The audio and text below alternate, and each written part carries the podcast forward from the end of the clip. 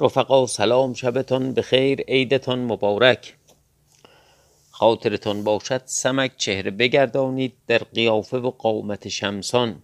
به سراغ بندیان رفت آنها را بند از دست و پا بکسلانید خدعه کرد شروان بش را به اسارت گرفت دست و پای او ببست. قاطوس وقتی خبردار شد که زن شمسان بیامد و از شوی خود خبر گرفت. ای دل قافل کاشف و عمل آمد که شمسان را کشتند جنازش را در چاه سرای سلطان انداختند. زن شمسان شوهر بیرون آورد دفن فرمود و به تعذیت نشست. از آن جانب جام و قاطوس مرد به میدان فرستادند تا کاوه را سوگند دهد و به ایشان بگوید که چه بر سر بندیان رفته است. کاوه گفت من خود راست بگویم. زبان برگشاد و آنچه سمک کرده بود همه باز گفت از اول تا به آخر.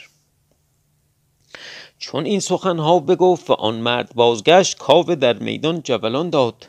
مرد می‌خواست و هر که در میدان می آمد می افکند بیست مرد بیافکند که مردان دخت اسب در میدان جهانید. کاوه چون مردان دخت را بدید بازگشت. پیش خورشید آمد؟ خدمت کرد گفته ای شاه. من از دست وی افتادم شرم دارم با وی کوشیدن. پس هر که در میدان می‌رفت مردان دخت وی را میافکند تا نعره زد گفت کجاست آن مرد که گرز وی صد و شست من است؟ چرا چون زنان در پس پرده می باشد بگویید که مرد تو در میدان آمده است. اینجا دو نکته. یکی این که من یه جا اشتباه فکر کرده بودم گرز فرخ روزم 110 منه. چون گرز مردان دخ 110 منه. گفته بودم اینم 110 منه. الان فهمیدم 160 منه. 50 من توفیر معامله است. این یک. دو. این طرف خودش زنه. بعد می‌خواد به یکی دیگه توهین کنه. میگه تو چرا این زنایی؟ اینم قابل تعمله یعنی ببینید چه فرهنگی بوده که اینجوری زنا وقتی می‌خواستن حتی از حقوق خودشون دفاع بکنن در واقع خودشون رو به عنوان مرد نشون می‌دادن و نام مرد بر خودشون میگذاشتن. و به حریفش می‌گویه که حریفش میگه که بگویید که مرد تو در میدان آمده است.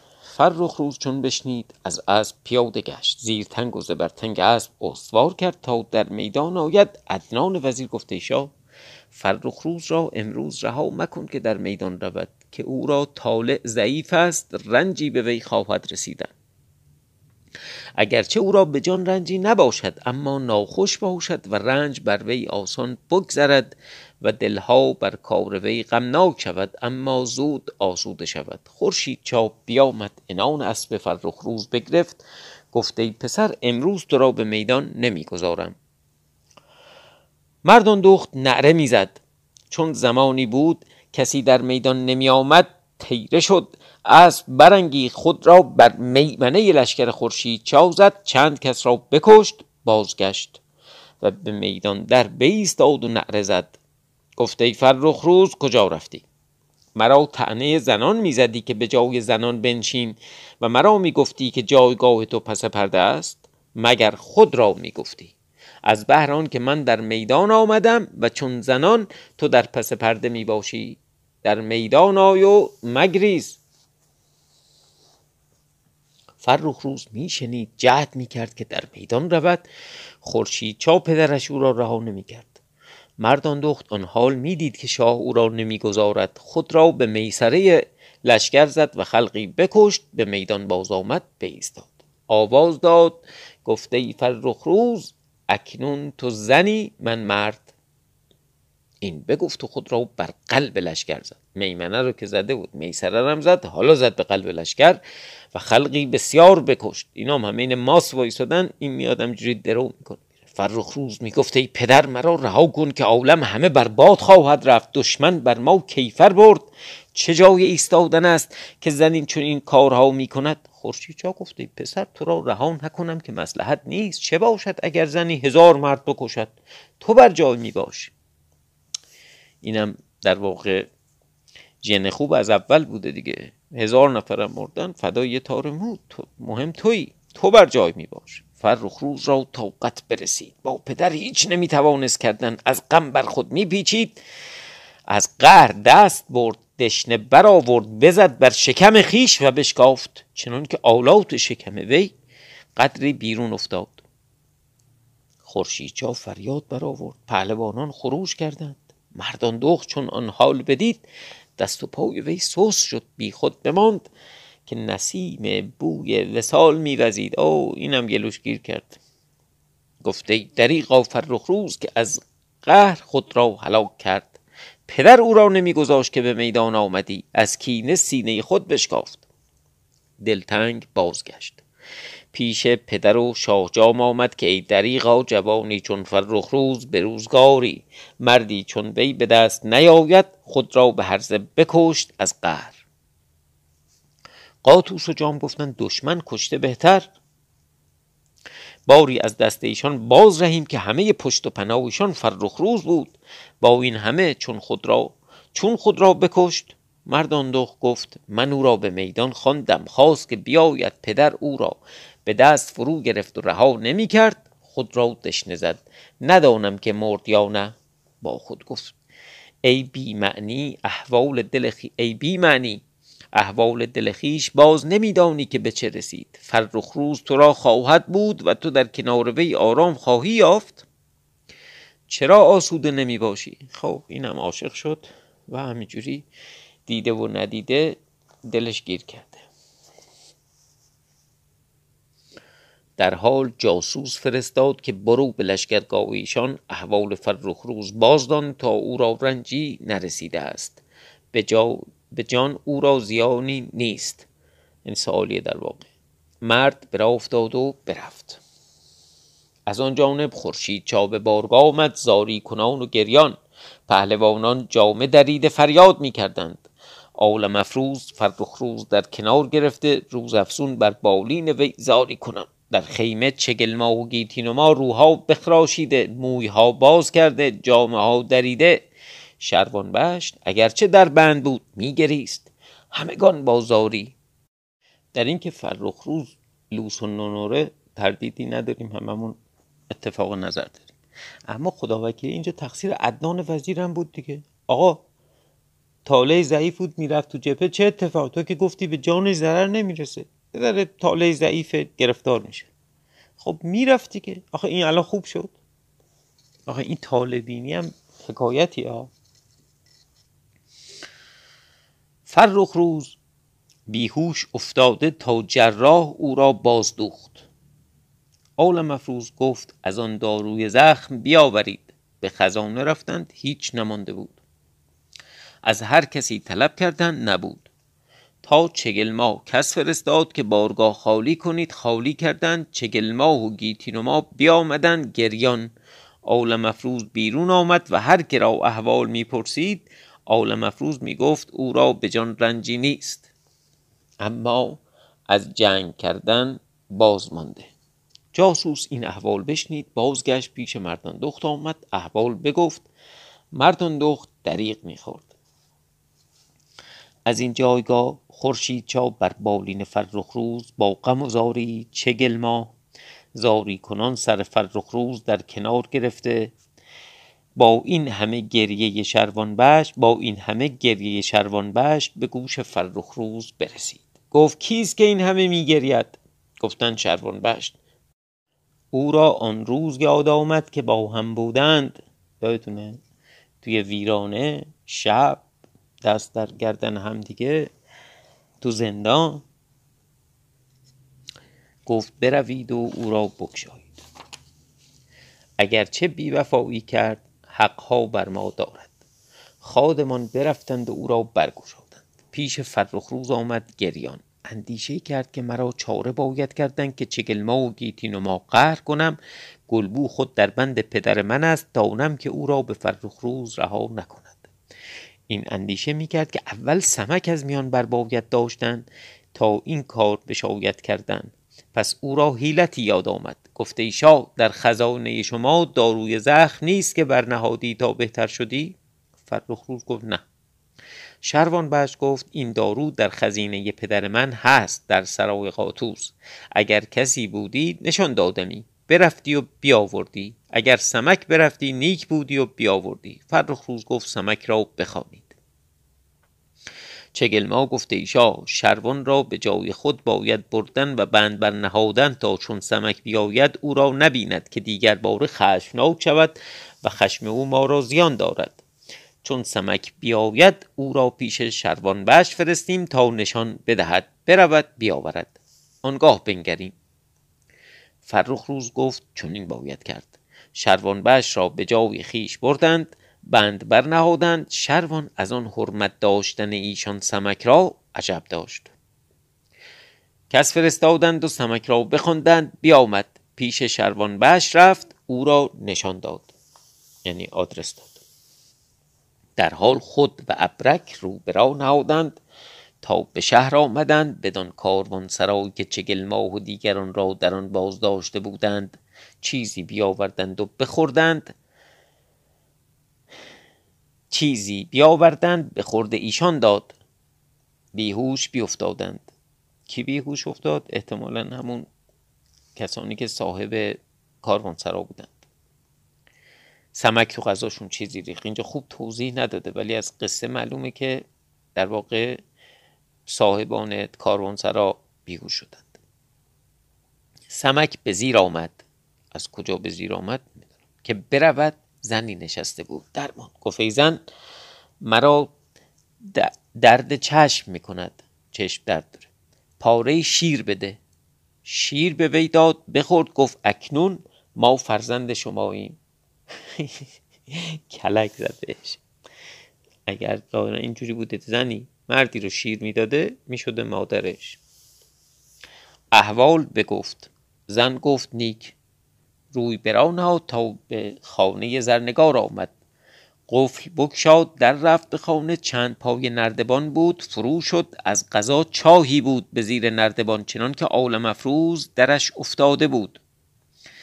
در حال بازگشت یعنی نیفتاد همون اولش رفت برگشت. گفت این حرامزاده شروان بش را بنگر که با ما چه می کند اگر سزای وی ندهم خود نسمکم. پس گفت ای ابرک اکنون چون آمدیم کاری به باید کردن بیا تا برویم. باشد که گلبو را بتوانیم بیرون آوردن. برفتند به در آن حجره. سمک نگاه کرد گلبو را دید چون مهنت زدگان سر بر زانوی غم نهاده. دایه شاه در پیش او نشسته او را مراعات می کند از هر جنس. سمک در شد دایه را بگرفت و او را بکشت. در حال دست گلبو گرفت به بالای بام برآورد و به کمند فرو گذاشت تا به کاروان سرا آورد. زن گفت ای جوان این زن کیست؟ سمک احوال بگفت زن گفت زنهار تا این کار شوهر و فرزندان من آگاه نشوند که مفسدانند و اوان.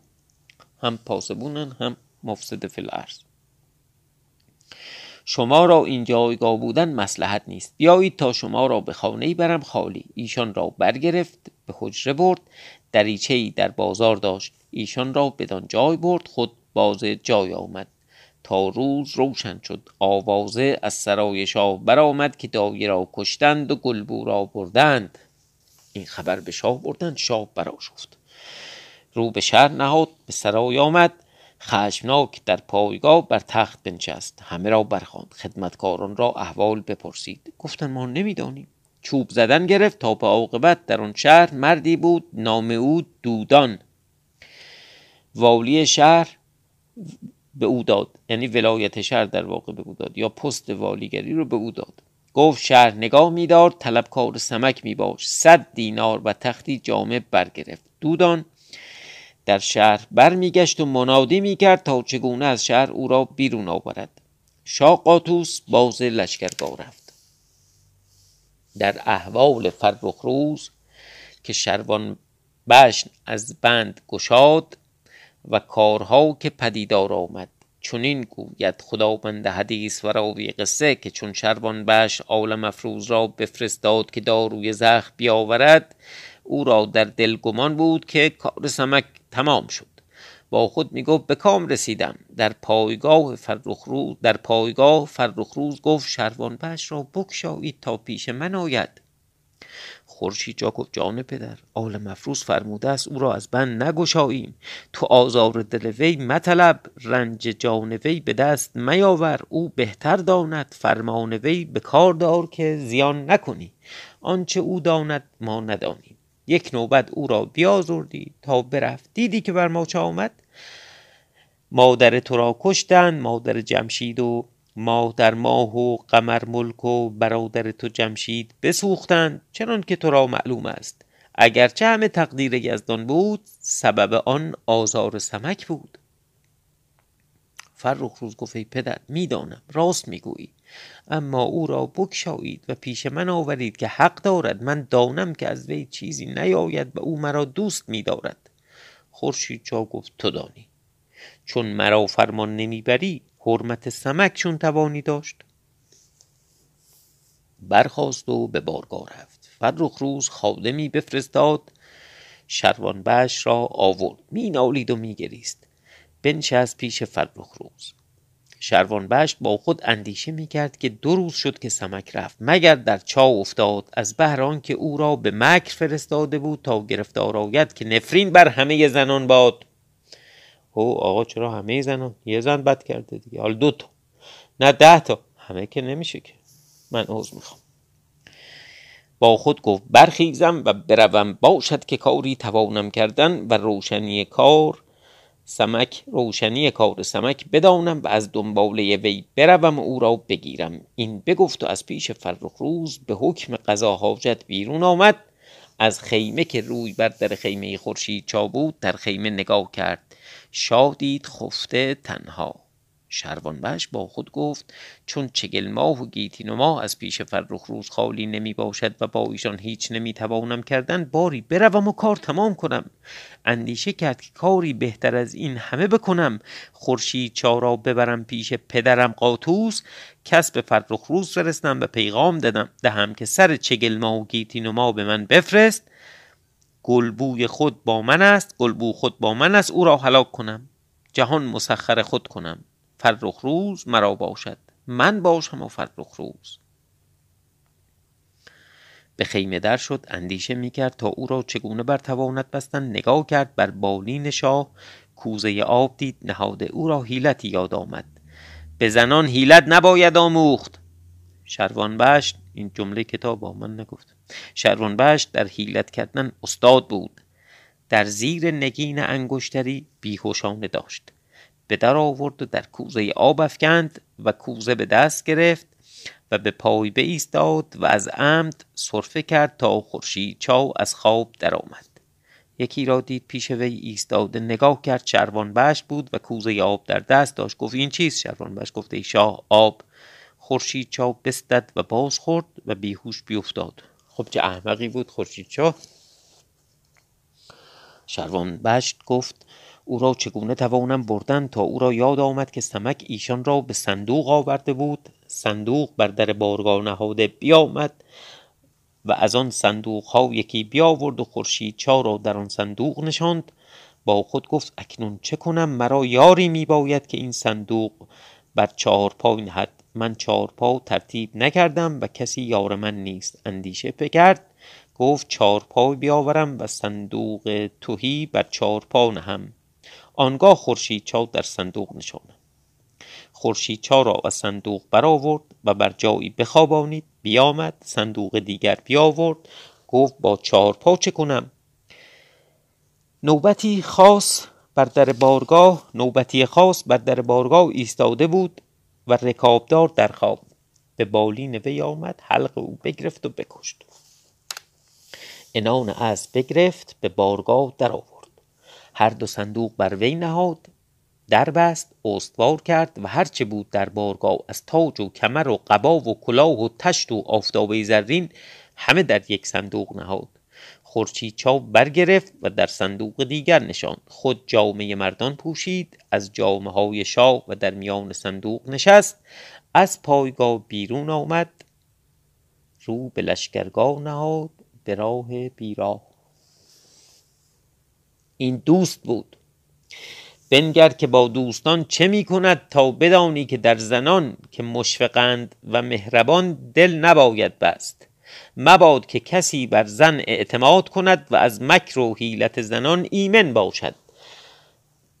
من باز عضو می‌خوام. کتاب دیگه من باید امانت دار باشم.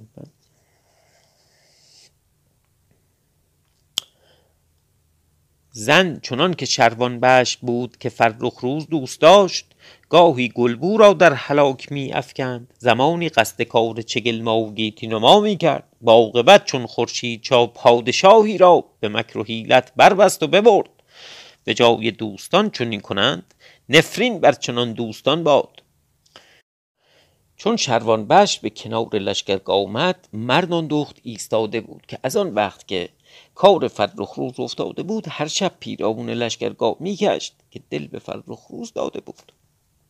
در آن حال چون بی خودی در آن حال چون بی خودی برمیگشت که اسب شروان بش شیهه زد که بوی اسب مردان دخت یافت. اسب مردان دخت نیست شیهه زد. مردان دخت دست زد کمان کشید یک چوبه تیر در کمان نهاد به آواز شیهه بینداخت. چون آواز کمان به گوش شروان رسید از اسب پیاده شد. گفت آشناست مردان دخت پیش وی آمد تا کیست؟ شروان بش را دید گفت چگونه رستگاری یافتی؟ گفت چه جای این سخن است که شهباز شاهی و همای دولت در دام آوردم؟ مردان دخت گفت چه کردی؟ فرخ روز آوردی یا او را هلاک کردی؟ شروان بهش گفت آن روز مباد که من توانم دیدن کسی که قصد هلاک وی کند اما پدرش خورشید چا آوردم که بیش از این رشک نمی‌توانم بردن. پدر او را میدارم کس فرستم به فرخ روز تا اگر پدر را خواهد سر چگلما و گیتی نما به من فرستد که گلبو خود با من است. او را هلاک کنم و فرخ روز مرا تنها باشد. مردان دخت چون بشنید آهی بکرد. گفته ای رعنا از این بدکاری گرفتی تا از این بیمعنی چه رنج و مخاطره ها رسد. گفته ای شروان بشت این چه کار بود که تو کردی؟ با دوستان چنین کنند؟ پادشاهی چون خورشید چا در هلاک می افکنی؟ نه آخر فرخ روز تو را دوست است و می‌خواهد که تو را دوست باشد؟ چون پدر وی آوردی این احوال بداند. اگرچه تو را دوست دارد دشمنی تر از خلق جهان فرخ روز را تو باشی که چون خورشید چا آوردی و به دست دشمن افکندی بر جان خود زنهار خوردی. مگر سمک را فراموش کردی و از وی ایمن گشتی که تو این کار می‌کنی؟ شروان بهش گفت پهلوان من سمک را به شهر فرستادم به بهانه داروی زخم از بهر فرخ روز از گنج خانه پدر. آن جایگاه تلسم است. دانم که به هلاک آمد. بیشک در آن تلسم افتاده است. مردان دخ گفت تو سمک را نمیدانی که به حیلت در هلاک نتوان افکندن. سمک در چاه گنجخانه نیفتاد. اما شنیدم که گلبو را از سرای شاه ببرد. این معنی می گفتند به بارگاه مردان دخت آمدند. گوراب گفته ای دختر این صندوق چیست؟ مردان دخت احوال بگفت. گوراب از آن کار دلتنگ شد. بر شروان بش نفرین کرد. از بهر که نسیم خیشی در دل میوزید. گفته ای شروان زنهار تا او را نگاه داری و نیازاری جهد کنی که کسی او را رنجی ننماید. اگر پنهان توانی داشتن نیکوتر. شروان بش گفت او را پیش پدر خواهم بردن. مردان دو غمناک شد. بر وی در دل نفرین می‌کرد. گفته ملکه زمانی باش تا من بازایم آنگاه او را ببر. این بگفت و پیش قاطوس آمد. گفته ای شاه تو را مژدگان آوردم. چا قاطوس گفت از گلبو خبر آوردی؟ که الان چیزی دیگه جز گلبو تو ذهن قاطوس نمیاد. مردان دو گفت ای شاه بهتر از گلبو. قاطوس گفت از گلبو بهتر چیست؟ مگر فرخ روز بمرد؟ گفته شروان بش نامد خورشید چاه آورد. قاطوس کلاه در هوا بینداخت. خرمی کرد. گفت چگونه آورد؟ احوال شهر داد. قاطوس گفت او را همچنان با صندوق پیش من آورید که از وی کینه در دل دارم. مردان دخت بازگشت. پیش پدر خیش گوراب آمد. گفت شاه می‌گوید که خورشید چاه همچنان با بند در صندوق پیش من آورید. گوراب بانگ بر دختر زد. گفت میدانی چه می‌گویی و چه می‌کنی؟ دانم که ایشان از بی عقلی می‌گویند از دشمنی می‌کنند. تو میدانی که نیک نبود که دزدان و خونیان بسته پیش پادشاهان برند؟ چا پادشاه هفت اقلیم است. اگر بش نادانی کرد و او را آورد پیش قاطوس و جام نمی بایست گفتند. چون دانستند او را می‌خوانند. از صندوق بیرون آور بیرون آور. جامه پوش تا کمر در بندد و تاج بر سر نهد که همه از آن وی آورده است. ما را هیچ منت بر وی نباشد که اگر با وی نبودی ما بکردیمی بهتر بودی. یعنی اگر این تاج و این کمرم نداشت ما باید براش جور می‌کردیم. بالاخره پادشاه لباس پادشاهی باید بپوشه. به حرمت او را پیش قاطوس و جام بر. زنهار مگذار که او را رنجی نمایند که حکم تو بر ایشان رواست و نتوانند. من یقین می‌دانم دیر یا زود این ولایت آن فرخروز است. باری در روی ایشان شرم زده نباشی مردان دخت را خود نسیم وسال بر دل میوزید و دل گوراب هم بر این معنی پرتو می‌داد. تا این سخن گفت تا این سخن گفت مردان دخت به خیمه آمد خورشید چاو از صندوق برآورد. هنوز بیهوش بود جلاب ساخت در گلوی خورشید چا ریخت. قی کرد چشم بگشاد باز هوش آمد. شروان بش را دید ایستاده. گفت فرخ روز من چگونه است؟ او را رنجی نیست؟ در خواب رفت یا نه؟ مردان دخت و گوراب و شروان بش چون این سخن وی بشنودند بگریستند. گفتند بنگر که او را چند غم فرخ روز بر جان ایستاده است که هنوز از خواب در نیامده خبر وی می‌پرسد. بد کاری بود که افتاد. اگر شاه جام و قاطوس خبر نداشتندی او را باز پس فرستادیمی. هنوز نمی‌داند که کجاست. اگر بداند که کجاست ممکن باشد که از قهر و غم او را زهره بجوشد و هلاک شود. پس او را جلاب دیگر دادند تا قی کند. چشم باز کرد مردان دخت پدر وی گوراب و شروان بش در گوشه نشسته بارگاه بارگاه ایشان دید. در جایگاه و تخت بنگرید.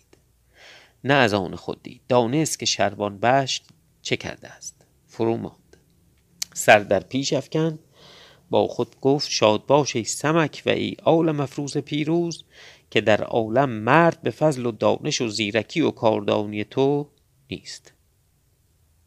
رو به شرفان بش کرد. گفت ای دختر قاطوس ای بی وفا و بی حق و حرمت ای بد عهد و بی پیمان با فرزند من و میوه دل من چه کردی؟ او را بکشتی یا نه؟ و دیگر با تو چه بد کرده بودم که لعنت یزدان بر تو باد و بدان کس که اعتماد بر زن کند و از زن وفا جوید. فرخ روز من تو را گرامی کرد از بند بگشاد پنداش که دل دل با وی داری. چنان که او تو را می‌خواهد شاد باش ای زن با معنی.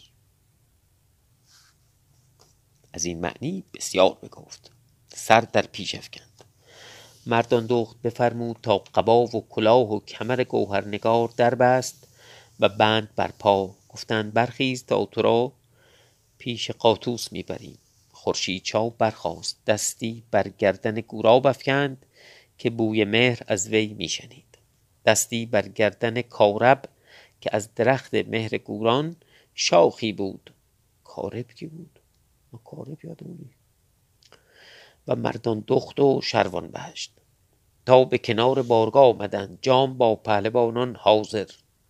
خورشید چا سلام نگفت خدمت نکرد. کرسی نهاده بودند. بدان کرسی نشست سر در پیش افکند. قاطوس گفت جلاد بخوانید تا او را سیاست کنم.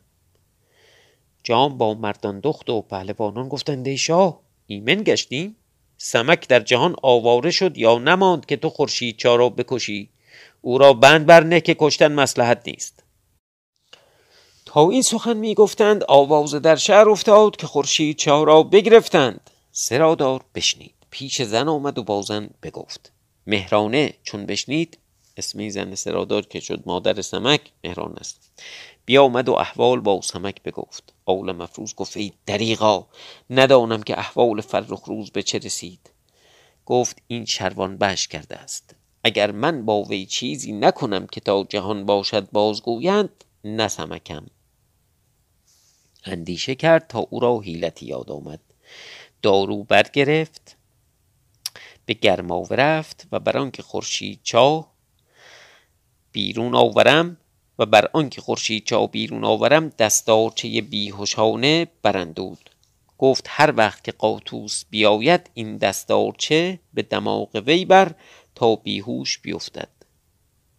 اینو به کی گفت؟ مهرانه را دوستی آتش پرست بود. گلبو را برگرفت بدان سرای آورد. سمک برفت. آها احتمالا خب اونجا بد نوشته. احتمالا به گلبو گفته این دستارچه رو بذار به نمی‌دونیم بذار بخونیم ببینیم چی میشه. مهرانه را دوستی آتش پرست بود گلبو را برگرفت بدان سرای آورد سمک برفت پیش دودان. گفته ای پهلوان از گلبو خبر دارم. دودان گفت بگو تا کجاست این زر بستان. سمک گفت مرا زر نمی باید مرا پیش شاه بر تا بگویم و آنچه مرا باید از شاه بخواهم. گفت هرچه می‌خواهی از من بخواه. سمک گفت من هیچ از تو نمی‌خواهم. درماند. او را برگرفت. تا پیش قاطوس آورد. در آن ساعت بود که قاطوس می‌گفت من خورشیدچا را بکشم. مردان دخت می‌گفت مسلحت نیست. که مجدگانه رسید که نشان گلبو یافتند. شاه خرم شد. تا سمک در رسید خدمت کرد. بر زبان زنگیانه قدری که دانست بر شاه آفرین کرد. پس گفته ای شاه از گلبو نشانی دارد. خورشید شاه میشنید که همچنان او را نشانده بودند. با خود گفت احوال عالم افروز من به چه رسیده است که گلبو به دست سیاهی افتاده؟ چشم در سمک نهاد او را نمی شناخت تا سمک به دنباله چشم در وی نگاه کرد. نشانی که میان ایشان بود بنمود. حالا ما نمی‌دونیم نشون این دوتا چی بوده با هم دیگه. به جای آورد که سمک است. گفت شاد باش ای مرد مگر با من همراه بوده است که بدین زودی خود را به بهانه گلبو بدین جایگاه افکند؟ تا مرا از دست این دشمنان برهاند. آفرین بر وی باد. این اندیشه می کرد سر در پیش افکنده گوش می داشت تا قاطوس گفت سیاه چه نامی؟ گفت نام من سیاهو. شاه قاطوس گفت ای سیاهو برو گلبو بیاور. سمک خدمت کرد گفته ای شاه اگر بدین رازی بودمی خود در شهر گلبو به دست دودان دادمی. هزار دینار و تختی جامعی بستدمی. مرا حاجتی هست روا کن. گفت بگو. سمک به زنگیانه می گفت هر سخن تا کسی او را نشناسد. این مثلا برای تئاتر برای سینما برای روحوزی ها چقدر خوبه که سمک چقدر صحنه می‌تونه خندهدار باشه که سمک سیاه شده سیاهو شده و اینجا خارجی زنگی آفریقایی حرف می‌زنه زنگواری حرف می‌زنه و هیچکی هم نمی‌دونه چه خبره. خورشید چا فقط از اینجا از نگاه چشم فهمیده. خیلی موقعیت خوبیه. سمک به زنگیانه می گفت هر سخن تا کسی او را نشناسد. گفت حاجبی تو به من ده. یعنی من این به بعد بشم حاجب تو قاطوس از آن که عشق گلبو در دل داشت اگر نیمه پادشاهی بخواستی به وی دادی. گفت به تو ارزانی داشتم. در حال دو خادم همراه وی کرد. گفت بروید او را به سرای من آورید. برفتند او را به سرای قاطوس بردند. در حال خورشید چارا بندی گران برنهادند و به شهر فرستادند به زندان سمک بازگشت به لشکرگاه آمد پیش قاطوس به خدمت می بود تا از آن جانب چون روز روشن شد خدمتکاران به بارگاه خورشید چا آمدند. او را ندیدند. اسب نوبت بر در بارگاه نبود. رکابدار کشته دم دم در کشیده تا به گوش فرخ روز نرسد که رنجور است و رنج بر وی زیادت نشود. خب دیگه حالا قصه به جای حساسی رسیده. چه جنگی که شاه مثلا مثل این میونه که زمان جنگ ما صدام بریم صدام بیاریم. بعد هنوز جنگم ادامه داشته باشه. ببینیم فردا شب چه اتفاقی میفته. شبتون خوش.